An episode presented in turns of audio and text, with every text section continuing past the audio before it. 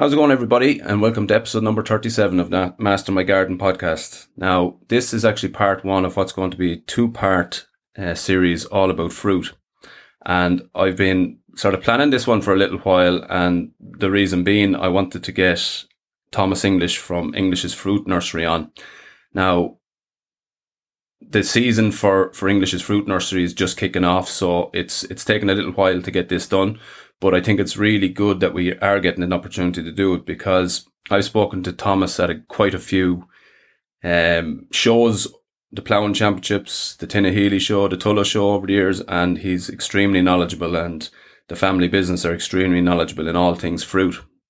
And as it, as we look at it or started here today, I have English's Fruit Nursery catalogue on my knee and this really is a super resource for gardeners. And we'll get into we'll talk through that in a minute. But they have such a, an range of, of fruit and he's sort of knowledgeable in all types of fruit. So that's why I really wanted to hold out and, and get talking to Thomas. So as I say, two part episode. This week we're going to cover soft fruits and in next week's episode we'll cover the more tree fruits and we'll sort of go into relatively relative detail on all of those. So, Thomas, firstly, you're very, very welcome to Master My Garden podcast. Thanks, John, for inviting me on to this. Uh, developers, I'm delighted to tell you all about my business and what we do. Yeah. yeah, well, as I, as I said there, I've been sort of planning this one, and we've been we've been tit tatting for a little while on it because when we originally started speaking back in in in March or April, it was I suppose off the back of a question I had from a listener in relation to traditional traditional apple trees. And we had a few conversations at that time, but obviously it was coming out of your season. But as I said, the reason I wanted to bring you guys on is that you've a wealth of experience in fruit and not just a specific type of fruit. You kind of, you kind of know a good bit about all the fruits that you can go, grow in Ireland. So I suppose that's the reason, that's the reason we really, I really wanted to get you on. But maybe just tell us a little bit firstly about English's Fruit Nursery. Uh, English English fruit nurseries was started in 1947 by my grandfather, Thomas English as well, that was his name.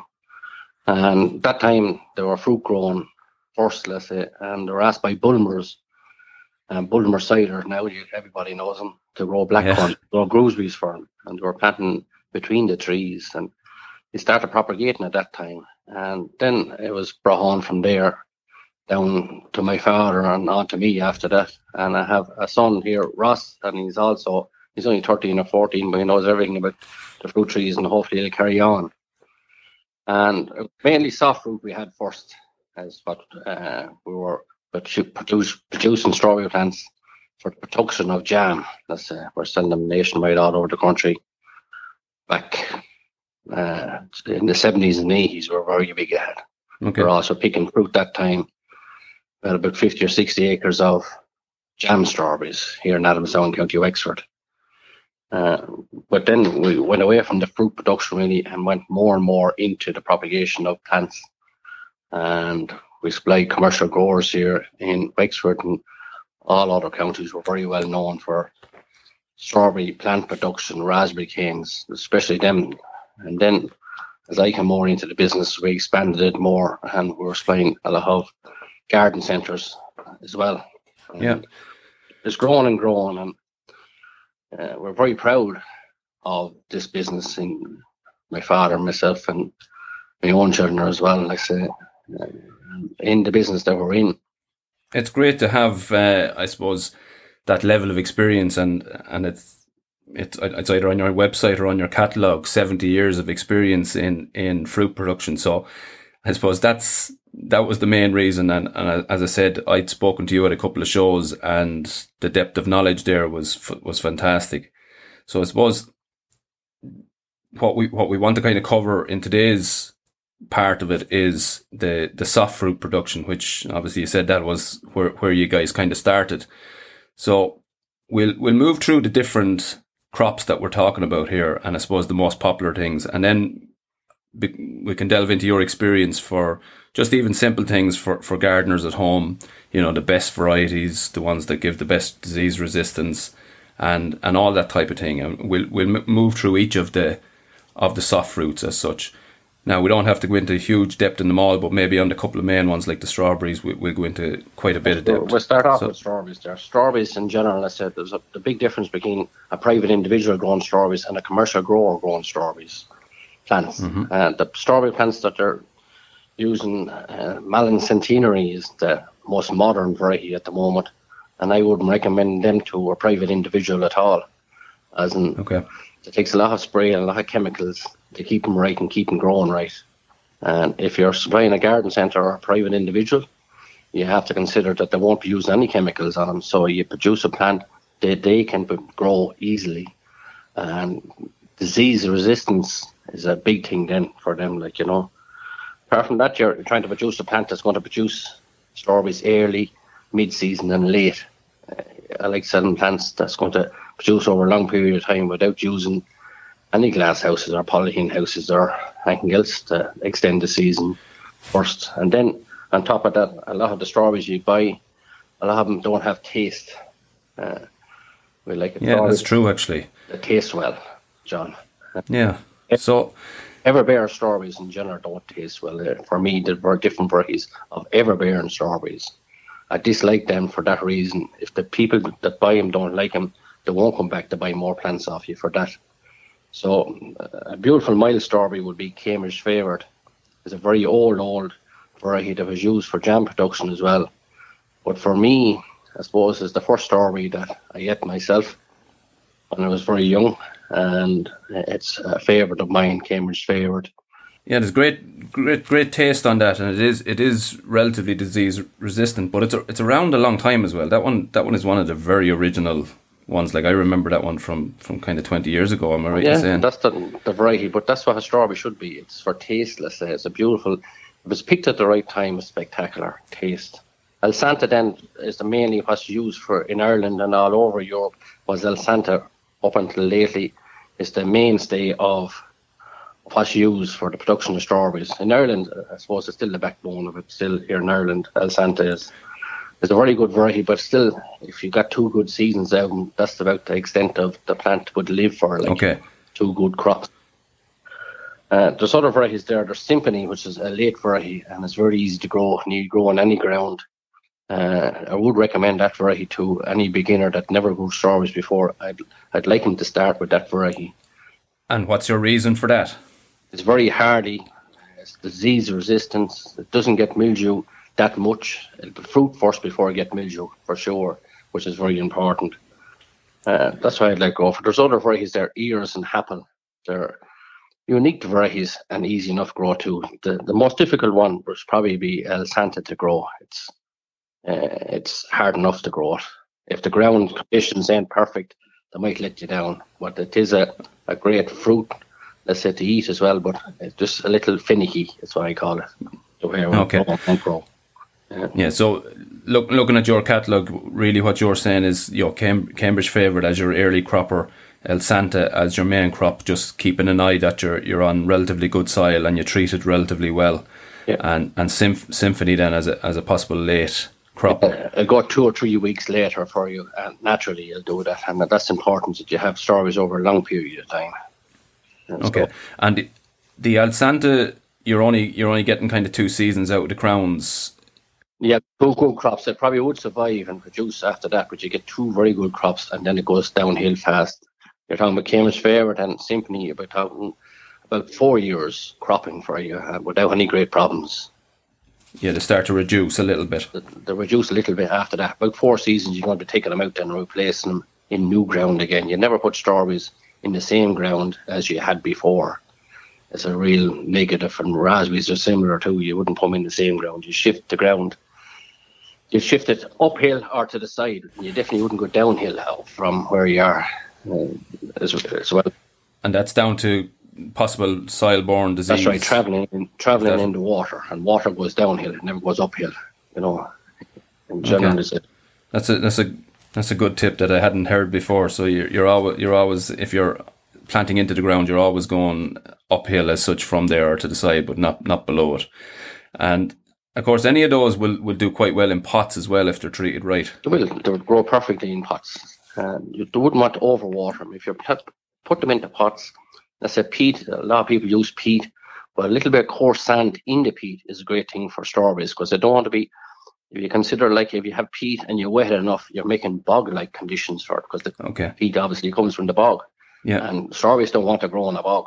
So Yeah. you put a little bit of coarse sand in it, or actually a bit of clay. If you got clean clay without any weed seeds in it, if you mix mix that into the, the medium that into for what you're growing in in the pot, you'll actually get better taste in strawberries because the taste comes from the soil really. If you want good taste, it always comes from the soil because the soil has the trace elements in it. Yes. And the trace elements, that's where the taste comes from.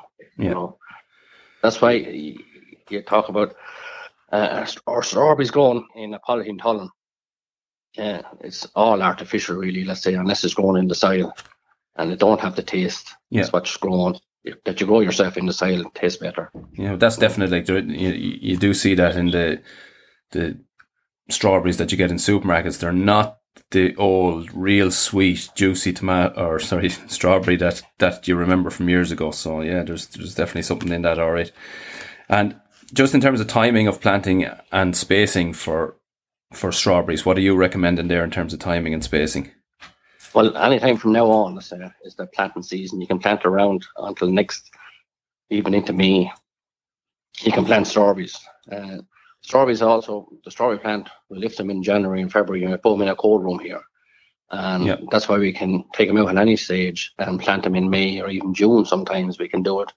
And they call them 60 day croppers. So when they come out of the cold room, it takes 60 days from the time they come out of the cold room to the time the fruit. So you can actually time it to when you want fruit, really. 60 days that are cooler. Yeah, and they'd actually have a very good crop in the first year as well because I've I've bought those ones before, and yeah, really quick. So sixty days, as you say, but you get a really good crop as well off them, um, even in the first year, which is Any plant that comes out of the cold room, let's say, they produce uh, an awful burst of growth when they come out. Is that yeah, the long dormancy makes that happen? You know, that's Yeah. what happens. very good. And I suppose we move on then because I know time wise we're we're uh, we're a little bit restricted today. So what we're going to do, we'll we'll move on through the other uh, cane fruits and we'll give raspberries, which is the second one, quite a bit of uh, coverage as well, and maybe less so on on the other ones, the lesser known ones. So raspberries as well. They were sort of the the first, along with strawberries, were the first crops that you grew for for uh, plant production. Yeah, the varieties that time was Malling Jewel, and Malling Jewel is still available for the same reason as I was saying about the strawberry plants, is that they grow for everybody, and that's why we like them at the variety Malling Jewel. They're around for 50, 60 years, and they're still growing perfectly. And a raspberry cane is different than strawberries. You plant a raspberry cane a foot to eight inches apart along in a row, and each cane Yeah. will produce loads of canes the following season uh, a mid-season raspberry cane like Malling Jewel and Glenample and Malling Leo to produce a cane this season that fruits the following season. The fruit on one-year-old timber. Okay, so they're not yeah they're they're not fruit, fruiting on the on the green first year growth. They're they're fruiting on the on the on the woodier. Woody or Second year year growth. growth. But then again, autumn fruiting ones can fruit in this year's growth. They're producing cane in one season and fruit on it in one season. And then in the dormant season, you can cut them completely back down to the ground and they produce the cane from the roots again and fruit on it each season. They grow up to a meter or a little taller than that and fruit each season so that they're spectacular variety for that. Let's say autumn bliss and all gold. They're very good varieties. Easy maintenance, as in no maintenance really on them Yeah, compared to the mid season as again have to be tied up each year. Uh, yeah. Autumn Bliss is one that I have here myself, and it is exactly what you said. It's it's a no maintenance raspberry except for cut it down once a year, and it spreads it spreads quite a bit as well. To be fair, and that's what naturally happens with raspberry canes, John, that send out roots and they grow from the roots. And so as far as the roots go, the raspberry can shoot up out of the ground again. But you can easily be cut with the lawnmower, as in if you had them on the grass, you trim 'em with the lawnmower, doesn't affect raspberry canes too badly at all. Like keep them on yeah, the constant- Autumn Bliss is a, is a brilliant one for somebody that you know maybe doesn't have the time or that for for the maintenance part of it because they're literally plant them once and then enjoy enjoy the fruit off them. It's a very late f- cropper. Like mine is still cropping heavy there at the minute. Now I'll the touch of frost last week is probably knocking them out of it. But yeah, they're they're a late cropper and really nice fruit, lots of fruit as well. You can can be lucky with autumn bliss, and they can throw away into November. It counts in the season, what you said yourself, John. Uh, if we get heavy, a lot of rain, it doesn't suit them well. But odd. some years are very lucky. You get fruit for even for ten and twelve weeks. You know, so, Yeah. like And ju- so just to recap, then your uh, your recommended sort of early varieties. You're talking about Malling Jewel and Uh, they're, all pretty good. Glen Ample is a good variety. Malling Leo, uh, it's a. The other ones are better varieties, really. Malling Leo uh, it doesn't produce that much Okay. canes. It's finicky, a little bit finicky, Malling Leo. But Glen Ample is very good this year, and Malling Jewel are very good.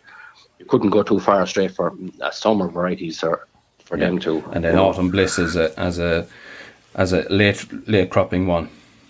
Yeah, if you, when you're planting or raspberry canes, let's say you you- you don't want water sitting on them over the winter time. They don't want to go into uh, a waterlogged situation. If you had a heavy ground, you probably put up a high drill or high bed for it and plant them on that.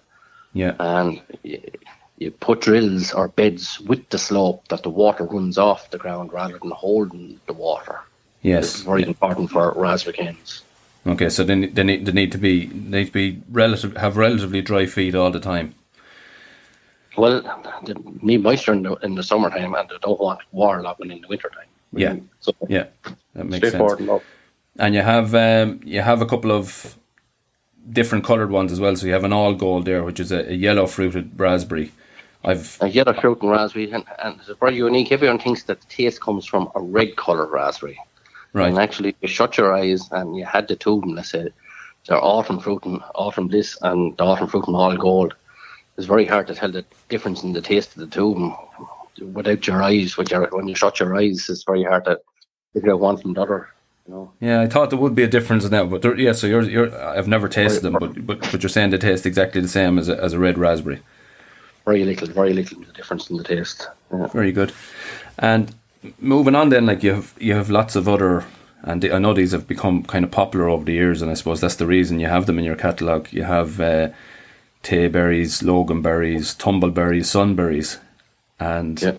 they're all they're all basically crosses of raspberries with Blackberries and different things. Yeah, And- different and- cross different tayberries as well as uh, cross between them, but they're all productive and they're all unique taste. Okay. That's it. They're all treated the same, treated similar to a raspberry. They have to be tied up to produce timber this year, the fruits next year. Okay. So it's one year of timber the fruits on. And if you leave them running along the ground to produce all vegetation growth and they don't crop, you have to tie them up each year onto Okay. a wire for the crop properly. But uh, Tayberry is the most productive one of them, or Loganberry. The two of them would be grown commercially in this country uh, for jam making and for fresh fruit as well. Yeah, the tayberry for all the word looks like looks like a a bigger raspberry, a more elongated raspberry, and I suppose the loganberry. The loganberry looks the same, except it's it's more of a of a black color, isn't it? There's a darker colour when it's ripe. Yeah. but very unique tastes. All, all of them are very unique tastes. Sunberry as well as uh, something different completely. But the Sunberry have fair lumps of thorns in it. You get a thornless Loganberry and you get very few thorns, just spikes on a Tayberry. Uh, Tayberry I really recommend a Loganberry for anyone who wants to grow stuff. Uh, They pay him every year and the last for years, last for 20 years. Right. I reckon. But the very same as the rat, they don't want to be in waterlogged ground. They just Okay. rather home up on a little bit of a bed uh, so the water can get off them in the winter time. Then moving on, obviously you have you have other ones there, uh, Worcesterberries. Some of them I actually had never heard of, um, and these are kind of crosses. A Jostaberry is a sweet, sweet blackcurrant. Anyone likes anything to do with a blackcurrant would like a Jostaberry. It's thornless. It's thornless, and it's something that you'd eat fresh off the bush. Would be uh, a Jostaberry. It's sweet, sweet blackcurrant. Really, that's what it is. It's a cross between a blackcurrant and a gooseberry. And similar, Okay. a Worcesterberry is the, is the same cross, but it's more like a gooseberry. It has thorns, the bush, but it's a very sweet gooseberry that you'd actually eat off the bush as well. Makes a very unique jam. If you grew to make jam, it makes a lovely jam as well. The Worcesterberry. Very good. And gooseberries themselves, then I would imagine, and you, you, you know better, but I imagine they're less popular than they used to be years ago, or would that be true to say? No, there's different commercial plots here of gooseberries, and you find gooseberries growing, let's say, for the roadside sales at the moment. There's different Okay. people going for that. It's getting more popular and find and selling more gooseberry bushes than ever. Uh, Okay. Invicta, Invicta is a variety that's very popular. It's a green come yellow goes gooseberry when it's ripe. And it does get mildew, but is it that is to producing its crop before it gets any mildew? That's what I like. And the, the black velvet is a raised red gooseberry that actually goes black when it's ripe. Remember the two productive varieties that a commercial grower would think of using. There's other varieties there down along, but they're a novelty for, for different tastes rather than being a big heavy cropper. I'd recommend Invicta and Black Velvet to anybody. Uh, yeah, so they're your recommendation sort of for the home garden, For the home the garden, home gardener, yeah, and Invicta and Black Velvet. you have two different colour gooseberries as well. Uh, works well that way. But you'd, you'd actually eat gooseberry. Let's say very few people now know how to eat a gooseberry. You actually don't eat the skin of the gooseberry. A ripe gooseberry, burst the skin, suck the juice out, let's say the seed out. That's how you eat the gooseberry. A lot of people are looking at them trying to eat gooseberries and they try to eat the whole thing. You don't eat the whole thing. You eat the seed. I wouldn't throw away the rest. Like Right. That's a new one on me now, because again, I remember it from years ago in the, the grandparents' house, and that's the way I used to do it, was grab grab the gooseberry and eat the whole thing. Yeah, but you're you're saying squeeze it out. I squeeze it out, and it's, something that you would eat fresh if you're done. Yeah, it'd be lovely, yeah. If you're making jams, you do use the whole thing, but you wouldn't. You wouldn't if you're eating it fresh, like Yeah. And then you have cranberries and you have blueberries. Now, I'm sort of putting the two of them together because obviously they've they've grown in popularity over the last good few years and blueberries are kind of seen as a superfood now. So they must be becoming popular. But the one thing to note with these is that they need a low pH when you're growing them. So yeah. maybe just talk a little bit about those. Well, a blueberry and a cranberry, they want four to four point five acidic soil. That's what they want. You Yeah. find that, let's say, in a lot of bogs would be around that. Their home of the two of them would be in a peat bog. Really, you can improvise the ground in a small garden. You could dig out a hole and fill it up with acidic peat. But when you fill up that hole and plant your, go- your blueberry into it, uh, it's only a quick fix for a year or two because the limeliness of the soil would leach back into it. Yes. And what you really want, let's say, if you live near forestry and pick up the, the needles and pins off a forestry floor, rake them up, Uh, and mulch the ground around your blueberry an inch and a half or two inches deep, out for a yard around it. And the rain over a winter would wash that acidity, acidity down into the ground and turn it, keep it there at the right pH for the blueberry to thrive. It'll hold the moisture in the Yeah, summertime that's a very good and hold tip. the pH right as well. Like you know, it works well even for a commercial plot. Yeah, it's a very, very good tip and, and one that I hadn't heard before either. So yeah, you're, you're, you're gathering up the pine needles and, and, and spreading them once a year. You've got them up less army inches of that in the forestry floor, John. Yeah, for sure. Yeah, and of uh, cranberries and cranberries and blueberries, they they must be getting very popular. And what kind of varieties are you recommending there now? Well, what's tried and tested in, in blueberries, let's say, is Blue Crop and, and Berkeley, let's say, is what's grown mainly in this country, let's say, that's that's what's working. Let's say. But there's other varieties, let's say, that I'd recommend uh, would be Jersey, let's say, and Patriot. I said they're always going to be in the top of my list anyhow, as in what's working in this country and fruiting. Uh, but a blueberry in general, let's see, you taste one, they all taste similar to me Okay. start off it. But uh, if you're if a commercial man would come to me and he asked me, I want to plant a lot of blueberries, I'd probably give him all the different varieties and say, go off and plant this in your area and in your soil and see one which one works the best, and come back to me the following year and tell me what's working for you. Yes. Yeah. And varieties that grow better in different areas, so you never really know until you try them. Really, like Yeah. if you're want to head hard, that's what you do. Like you know. And cranberries, then a couple of varieties there that you'd be recommending. Well, sure, there's only Pilgrim and Early Black in it. That's the two varieties we have. Yep. The two of them are working well in this country, but you definitely wouldn't grow a commercial plot of cranberries in this country. You wouldn't be being on runner. You can grow them for interest, but I wouldn't recommend you to grow a commercial plot. Of Yeah. So for the Here. for the domestic gardener, they're fine. You you you get you get some some fruit from them, but in, in, on a large scale, they're not No, they're not suitable. Leave them to the Americans to do that thing proper. yeah, for sure. Um, and then back to kind of some of the, you know, the, the regular standard ones that, that people know. So white currants, red currants, and black currants. Obviously, black currants being, I'd say, probably down through the years, every every house in the country had a black currant bush at one, at one stage or other. Um, so they're they're obviously the most popular. Black currants, let's say, the Ben Connan uh, is what's mainly used now. There's a variety called Wellington, Wellington years ago that was used, and Ben Lomond and Ben Nevis, but them are not here to produce anymore. The Ben Lomond, Ben Nevis were changing the climate and them wasn't performing anymore. So they went just stepped it up a bit and they went off into bred Ben Connan, Ben Sarek. Uh, that's top class at the moment. It just produce unbelievable amounts of yeah. blackhorns each year. And there's different ways of looking after blackhorns. You could say prune pruning blackhorns each year and try and keep the young timber in them and keep them upright off the ground. Or there's another way of doing it. Every second or third year, you go in and com- come completely down to the ground and then produce a new bush for you. It come down to about five or six buds on each stem. And that season they produce no blackhorns, but produce a span new bush for you. The fruits hella very heavily again for the next next two or three years. It's a good system.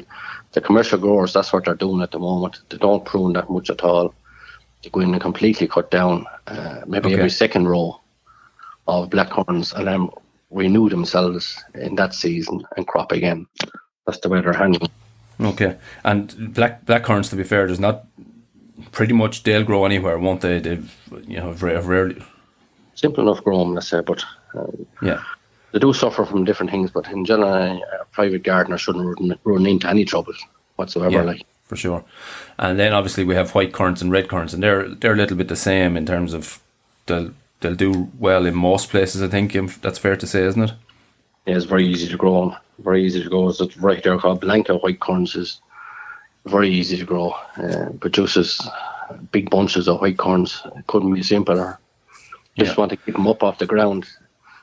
White corn and red corn, make sure and prune them up off the ground because if they go down and touch the ground, the fruit that touches are no good to you. Like they they rot before they ripen. So you prune okay. them up off the ground to make sure they get the whole the weight of fruit each year.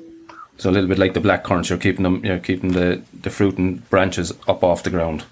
Yeah, they're, they're great. Let's say, and the fruit stays on them for a, a good number of weeks too. Like it, there's no real rush in picking them. You know? Yeah, and then this is a regular question, uh, and I know you sell four or five different types of grapes. How successful are they really in Ireland, and and what kind of varieties would you be recommending? Obviously, inside they're very successful. Let's say uh, Grapevine in a polythene tunnel or glasshouse, and the yeah. traditional one was Black Hamburg, was grown for years in Ireland, well before I was born, and hundreds of years before that as well. There's very old variety. That's very simple, but there's seeds in that Black Hamburg. Okay. And the new thing now, if you're in a polythene tunnel glasshouse, would you plant a seedless grape, which would be Blue Wonder or Himrod or Vanessa. Uh, okay. Blue Wonder is actually a blue grape, a nice blue grape. Uh, Himrod is green grape, and Vanessa is a wine coloured grape, nothing to do with wine. It's a wine coloured grape. And I suppose Vanessa is the one I'm selling most of at the moment, and people are coming back for Vanessa, the wine coloured grape. Okay, Apart so from that, success with it. Yeah, Alicante is a, another grape with a black seed with seeds grape that's yeah. grown and go behind inside. And for outside, Schönburger can go outside, but any grape that's grown outside in Ireland, you need a good early season for it, as in the growth to start early for a yeah. grapevine to get up and going, and then you need a good September before they produce uh, a grape that you can actually use. Uh, Schönburger, you could eat a Schönburger, but a grape, but it's great for winemaking as well. Like, it's going to be successful enough. With climate yeah, change, the weather could come anyway. Like really. Yeah, that's it. Yeah, the late frost, the late frosts are well, certainly around here, late frosts seem to be a feature over the last few years. Like real late, heavy frost. Um, well, this year we had two nights of real heavy late frost this year, and it done a lot of damage to apple trees, especially. This yeah, year. to flowers. Affect, yeah, didn't affect strawberries that much, but the autumn fruit and raspberry canes this year was affected by, um, I think it was the rain there in late August, let's say, it was affecting a bit. It didn't crop that well compared to other years this year, the autumn fruit and raspberry canes. yeah. Uh, in a couple of places, like. And the, the, the kind of the final the final crop as such, or the final type, and it's not really a soft fruit as such, but we'll, we'll cover it in, in this part is is rhubarbs. You you guys do quite a lot of rhubarb, so maybe tell us a little bit about it. Obviously, the the the biggest variety is Timperley Early, and that has been around for a long, long time. So, Timperley Early is a lot more productive than any of the rest of the rule. Like you could be actually pulling Timperley Early at the end of February, believe it or believe it or not. Commercial men can pull it end of February by their mulching the ground with uh, straw, a portion okay. of the rhubarb early. Uh, it's working pretty well. I know this year gone past, they were pulling them at the end of February. Uh, but then there's other years, and it could be in the end of March before you're pulling Timperley early rhubarb. But it's yeah. about twice as productive of all the rest of the varieties, let's say. But there's one variety there called Champagne. And that's really going for the colour of the sticks in the springtime. It's beautiful red colour, um, pinkish red colour. And that's popular for that reason. But any commercial plot of rhubarb is all Timperley early. Yeah, and you're planting stools basically from sort of next month onwards, isn't it? Yeah, about two weeks' time we start okay. rubber stools, and they're being planted. There's plenty of rubber stools here uh, ordered at the moment. And you plant a rubber stools, let's say, flush with the top of the ground, just barely peeking over the top of the ground. Uh, you, you, can plant them from 18 inches to a meter apart. A commercial plot of rubber will be planted there's 4,840 square yards in an acre, and that's the number you plant in an acre for a commercial plot on the flat is the way to do it at okay. the moment. They rotivate the ground and measure it out and plant yeah. it out. And any type of soil, obviously not waterlogged again. Nearly grow anywhere. Timperley Early rhubarb would nearly grow anywhere. The only thing, one thing to really hate is drying out in the springtime in the first season. Okay. That's the only thing you can do them. Or if you shift the rhubarb stool. You plant it in, in, in its first season, and you shouldn't pull it in its first season yep. because it produces white fibrous roots. And if you move the stool any bit at all, you break all the white fibrous roots. Okay. And then they'll dry out on you because they have no roots to pick up the moisture. Yeah, I think that's an important uh, important one that you, you don't pull the rhubarb on the first year of, of, of cropping. It might look tempting there, but you're better off to leave it, aren't you? You're better for sure for to leave it. Even in the back end of the year, you could pull some of it off it, let's say, in July and August, let's say, but definitely don't pull it in the spring. Don't move it an inch in the springtime. Uh, you get into big trouble with it. Yeah. Uh, a lot of people like to plant them rhubarb closer than 18 inches even. If they have a weed situation, if the rhubarb gets up and takes over the area very quick, uh, you'll have no weeds. Okay. Simple as that. A lot easier control them anyway. Yeah. yeah. And mulch, probably better to mulch them every year as well with well rotted farmyard manure and things like that, isn't that? Straw, straw you don't, let's say, it's what you mulch rhubarb with the love. If you mulch with straw, you don't force them early, or other people that actually in the second and third year to turn over a pot over the, the rhubarb to force it early. You grow very quick under a pot. Okay. Upside down pot like a clay pot works very well as well. Yeah, and you're getting them out that bit earlier. We've kind of covered off, I think, most of the soft fruit varieties there, haven't we? Yeah, I think we have it pretty much done. Yeah, the more productive ones of money. Yeah. yeah. So um, maybe you could you could tell people where where they can find English as nursing, and I know you guys do, um, and we'll talk about it a little bit further on next week's episode. But you guys do sort of fruit packs. So in other words, some a soft fruit fruit pack. So maybe tell us a little bit about that. How how someone goes about finding you firstly, and then about the fruit pack, and it's kind of a way of of packaging up an offer for someone? www.englishfruitnurseries.ie is our website. And on that website, we have a, a new website coming up in about two weeks' time, uh, just the beginning of November. And we have different special offer gift packs that can be delivered to your door. Uh, we have a soft fruit pack coming in at 125 euro. Yep. And it's a full range of all different soft fruit in that. And we have different uh, gift packs as well there for a young beginner grower, soft food pack coming in at 75 euro, but a full range of everything on it. Okay, so it has a mix of, of the best varieties of strawberries, raspberries, blueberries, black currants, and so on. Yeah, ones that we're pretty sure that would grow for. Yeah. As an easy to grow. We don't go for complications. We go for we're trying to get people successful that they come back to us again and keep them growing. That's what we're doing. Like the the, the soft fruit fruit pack, uh, the, that one you've just talked about for the for the new gardener. That's that's a new addition. But the one as I look at it here, it's a super pack really. Like a um, 125 euro delivered to your door. You're getting um, raspberries, strawberries, blueberries, gooseberries, rhubarb, blackberries, currants, and loganberries. So you're getting a big mix of of different soft fruits, and certainly enough for, for anyone to get started. And as you said, you have added in a new one this year. Yeah, it's working well for people that, that like um, pulling in for that, and the trust is less that to pick the right varieties for them. And it is working. Then they come back. They start off with that, and then they get more complicated. They come back looking for kiwi, and they come back looking for figs, and uh, they like it. It's for entertainment as well as production Experiment. food, for entertainment. Yeah. They yeah. like telling their friends over a glass of wine what they have grown out the back, you know. yeah, well, I suppose that's that's part of the as the, of the reason again that I wanted to bring you on is that you guys have tried these varieties over the years and your brochure. I I love a brochure of any type of gardening products to be honest with you because I don't know. There's something better about being able to pick it up, read about the variety, see what's have it explained to you there, and as you said, no, you have the trust of knowing that you guys are at this for, for 70 odd years. So you know what works and what doesn't work. And people will almost be guaranteed of success, you know, with, with this type of, a, of an approach. So that's the that's the soft fruit one covered. So I, I, I wouldn't go to the say, John, they'll have to plant it first, plant them first before they're guaranteed. We get done first. get yeah, yeah. But that, that catalogue is available to anyone that e- emails us their full name and address and phone uh, postcode that's it. We'd send them all a catalogue. Then they can go through it and you, and you have your order ordering system then from there. So it's a it's a great way of doing it. When they pick up that catalogue, John, if they have fruit grown in their DNA, it'll come out when they start reading the catalogue, when the colour photographs and all that. They will grow yeah, if they get the catalogue. Yeah.